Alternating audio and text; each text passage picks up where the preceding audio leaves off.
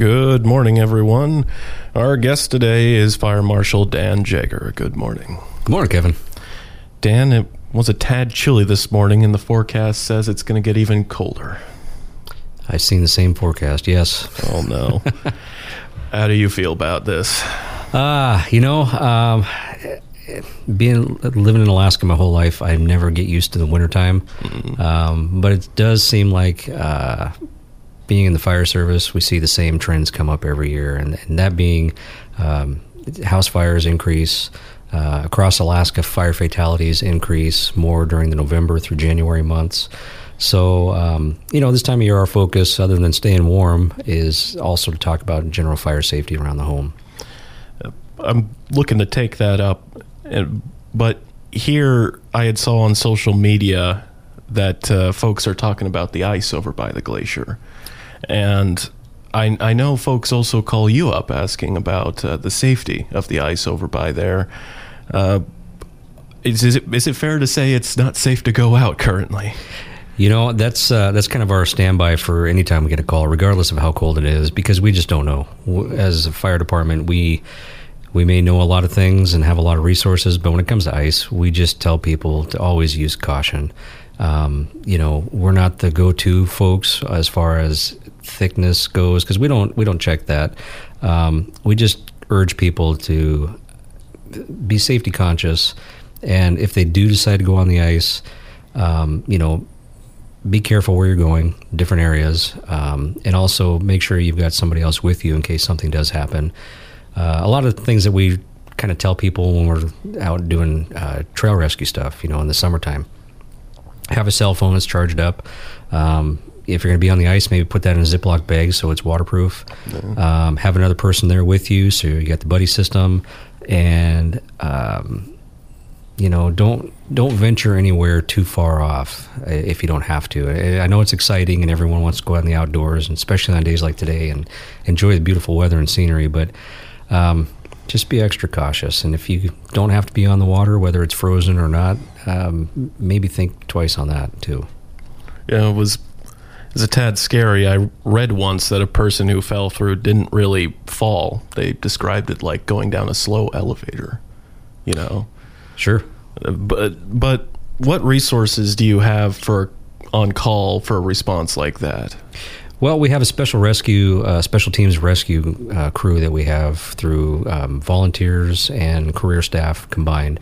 Um, it's a, a, very specialized, elite group of people that specialize in the rope rescue aspect for high and low angle stuff, um, water rescue during the summertime for primarily like the Mendenhall River, and then also ice rescue in the wintertime. Uh, we have boats that we can use for water rescues. Um, we have the Gumby suits or the survival suits that people may see. Um, the Gumby suits? We call them Gumby suits because when you put them on, you, you, look like a big red Gumby. Um, you'd have to see a picture to actually appreciate the description on that. But oh, I know the show Fire Marshal. But uh, you know, anyway, um, we have those cold water rescue suits and ropes, uh, different lengths and types, uh, throw rings, uh, kind of a variety of uh, things that we bring toolbox with us uh, just to help with that kind of uh, rescue. So, um, you know, and the other thing is, is that because not all of our uh, staff is available to readily respond immediately, uh, some of the stuff might take a little bit of time to gather equipment and personnel. So, if you do go through the ice somewhere, um, it, there's going to be some sort of a delay in addition to the 911 system that we have for any kind of a call. So, um, just things for people to keep in mind. It's not going to be an instantaneous response and even when we get there, um, you know, we have to do our own safety evaluation as well, make sure that's going to be safe for us to get out there uh, to do the rescue. So um, that's why we just ask people to just really think twice about it before doing that, before uh, putting themselves or anyone else in any kind of unnecessary risk. Uh, just out of curiosity's sake, if uh, if uh, like you had mentioned, if you're not keeping tabs on the ice and just generally telling people don't go out on it, who might be the right folks to call for something like that? Uh, you know, I, I don't really have a, a readily available list of people to call. Um, I'm sure social media, you could put a post out there on one of the, the media groups and somebody might have a better idea, or there might be somebody that actually kind of keeps track of that. Mm. Um, offhand, I don't know. That, that that's fair. Now, I would wanted to bring up. You had mentioned staffing. I had wanted to check how the department's doing on that since over the summer, I understand there was a lower amount of volunteers than typical. Right. Um, yeah. You know, we we've traditionally, and not just here in our department, but across the nation, have seen a, a decline in volunteers over the years for a lot of different reasons. Um, we did have a lower number of staffing this summer. Um, we have gained some since then. Um, from what I understand from the assistant chiefs, uh, we're looking at about 50 on the roster. And some of them are just EMTs, uh, EMS focused. Some of them are fire, fire and EMS both. Um, varying levels and degrees of um, capabilities and availability. Uh, but I think what we've seen over the last uh, several house fires we've had in the last month or so, we're sitting probably at about a dozen uh, volunteers that are coming in, you know, regularly for calls, um, which is always a much needed help. But we always need more. We're always recruiting for more people. So. Um, if anyone has any desire at all, uh, we strongly encourage you to come down to the downtown station, talk with the crew, talk with the different chiefs. Um, pick up an application package and see, you know, is is there something that you can offer, uh, whether it be skills, time, availability, whatever, uh, to help the fire department and help the community ultimately.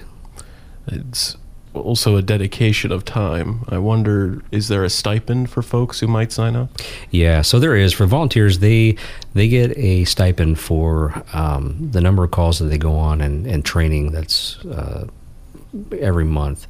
Um, so what that actually amounts to, I don't know because I'm not in the accounting part of the of the department. But it's a small amount. So basically, it's to help cover things like gas for vehicle use to to get to these calls and things like that.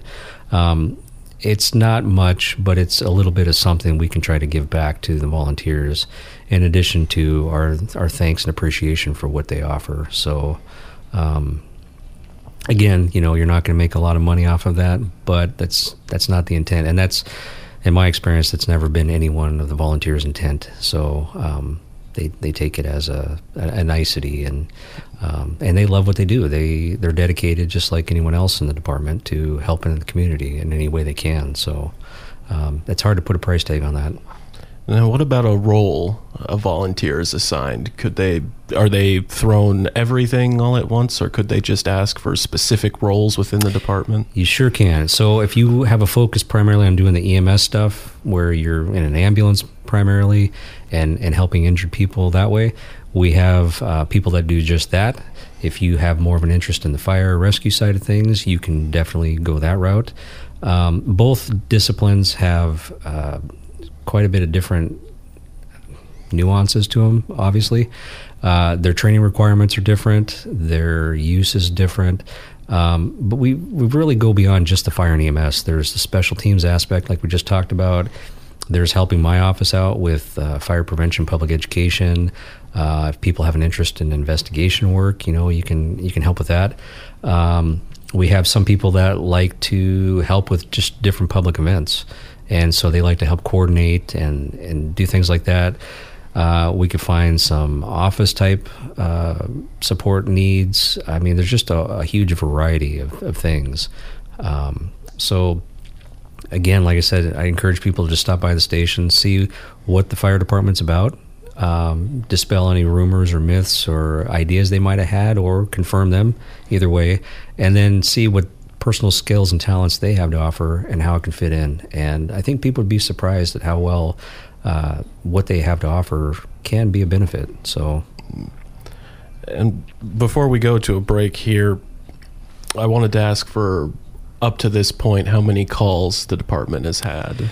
Yeah, so just from the fire chief earlier this morning, for this year alone, we're sitting at 4,830 calls which for about the last five years has been uh, pretty close to the same numbers. We're sitting at about 47 to 4,900 calls a year. Um, this being only the first few days of December, and we get usually, you know, 300 or so calls.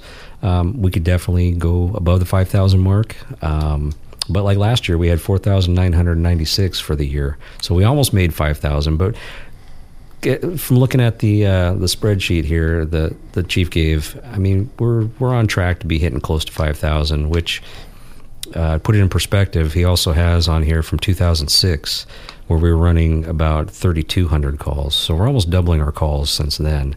Um, and I started in 2005, so it's uh, it, it's kind of interesting to see the numbers and how they change every year, and, and we're constantly increasing that or staying right at that. Um, as far as any down downward trends, there's really not much of that. We're maintaining this for quite a while now, so it's definitely a busy place. And that that covers both the fires and EMS that you have responded to. Right, that's fire and EMS, and that doesn't include the uh, CARES or Mobile Integrated Health MIH yeah. program that we have. That they track their numbers separately from the um, the fire and EMS responses, and I don't have those numbers available, but they're another very busy group. Uh, those two aspects of the department, so.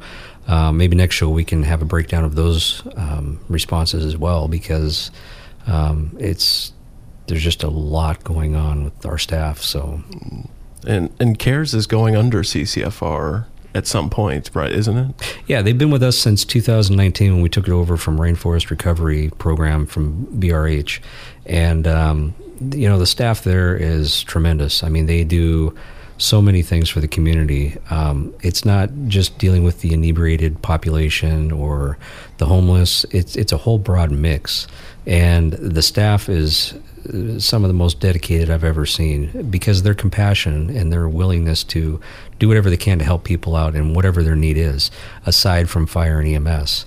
Um, there's a whole uh, social uh, aspect to the community that a lot of people don't realize that we're a part of through that program.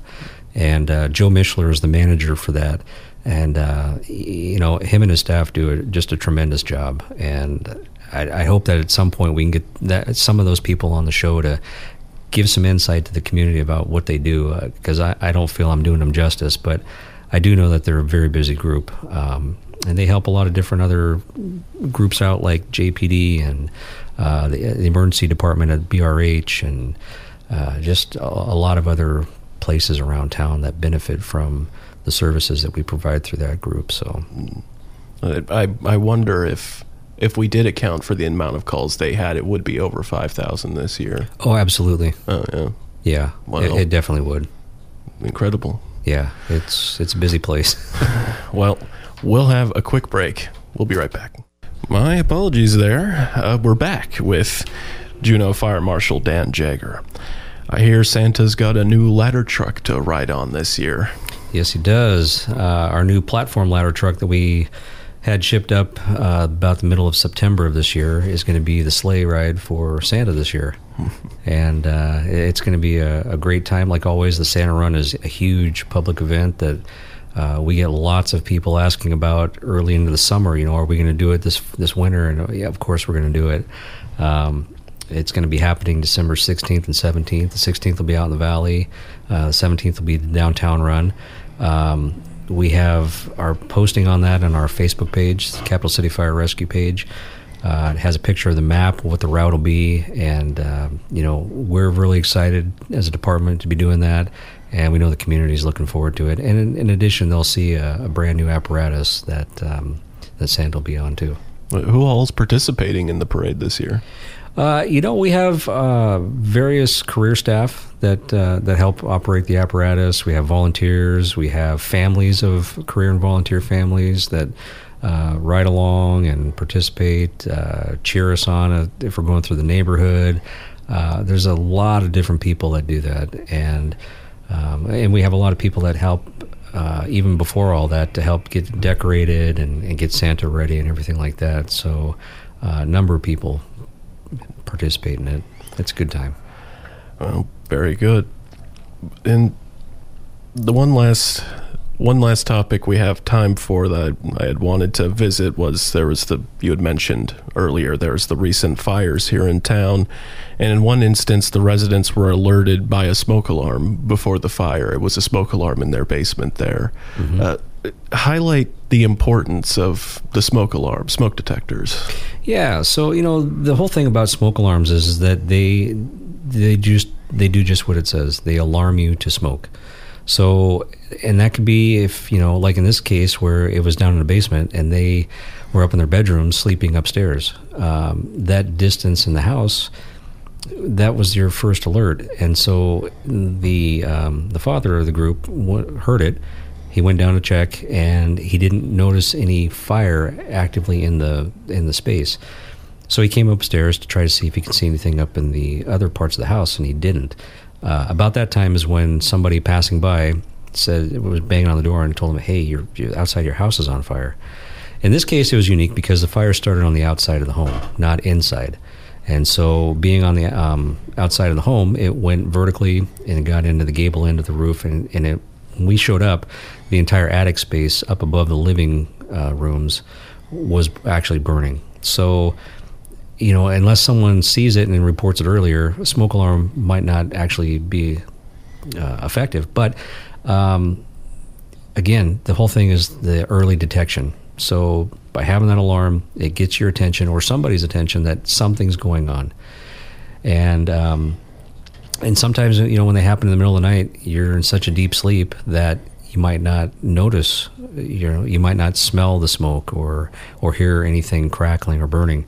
And the problem with that is if you're already asleep and you start inhaling that smoke, uh, the smoke is what kills you. It's not the fire that burns you, so to speak. It's the actual inhalation of the smoke that asphyxiates you, and then you you die through that. So, um, smoke alarms are relatively cheap. There's a whole variety of types and styles and price ranges, but they're effective. And that's the only thing that we can really stress is to have those for the early detection to get you out of the house and your family safe. Um, you know, anything after that is a bonus, but uh, Alaska traditionally sees at least 20 fire fatalities every year, and we're hitting about 20, I believe, already. Um, and, and, those are from anywhere from big cities like Anchorage to uh, small communities like Selawik on the western coast of Alaska, and everything in between. So it's not just one population, one demographic, not geographical areas. It it can happen anywhere, and the state fire marshal statistics show that every year. And, and not just that that twenty specifically, but just typically, what what what what is the cause of of those deaths? Uh, you know, a lot of them are um, heating related.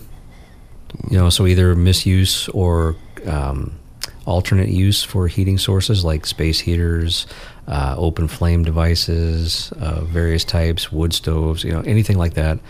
Um, cooking is another one. Unattended cooking is another real common one that happens uh, in a lot of places because they put food on the, the stove and then they forget about it. They fall asleep if it's late at night, and next thing you know, they got a kitchen fire that spreads throughout the home. Mm-hmm. Uh, so those are probably the, the most uh, prevalent type. Um, I know Anchorage has seen a lot of intentional set fires that have um, been kind of on the rise for them for the last couple of years, and I don't have any specifics on that, but uh, I do know that they're dealing with that issue, and that's certainly a problem all over the state to some degree. Um, so, you know, just a lot of it is just trying to stress the importance of people being safety conscious, you know, um, thinking twice before doing something. And if you're dealing with any kind of an open flame or heat device, really use caution on that. And if you leave the room, unplug, turn off, whatever you have to do to that particular device, just to help ensure that you don't have any problems. I, I noticed that with some of these space heaters, I had recently uh, gotten a newer one myself. I noticed that with some of them, they have a button at the bottom where if it's like knocked over, the the space heater turns off, but that must not be the case for all of them. Not all of them, but over the last probably five, at least five years, a lot of the uh, product manufacturers have been installing those uh, because Consumer Safety Products Commission has been either recommending or requiring it of companies, and um, the manufacturers realize that this is a problem. And they don't want to be the blame for someone's loss of their home or loved one's life. So they're putting in these different types of settings um, so the safety standard community is definitely stepping up on that with manufacturers. And you're right; they have these tip over features where if it falls over, it'll shut off. Um, if it gets to a certain temperature uh, beyond what it should be, it'll shut off with thermal uh, cutoffs.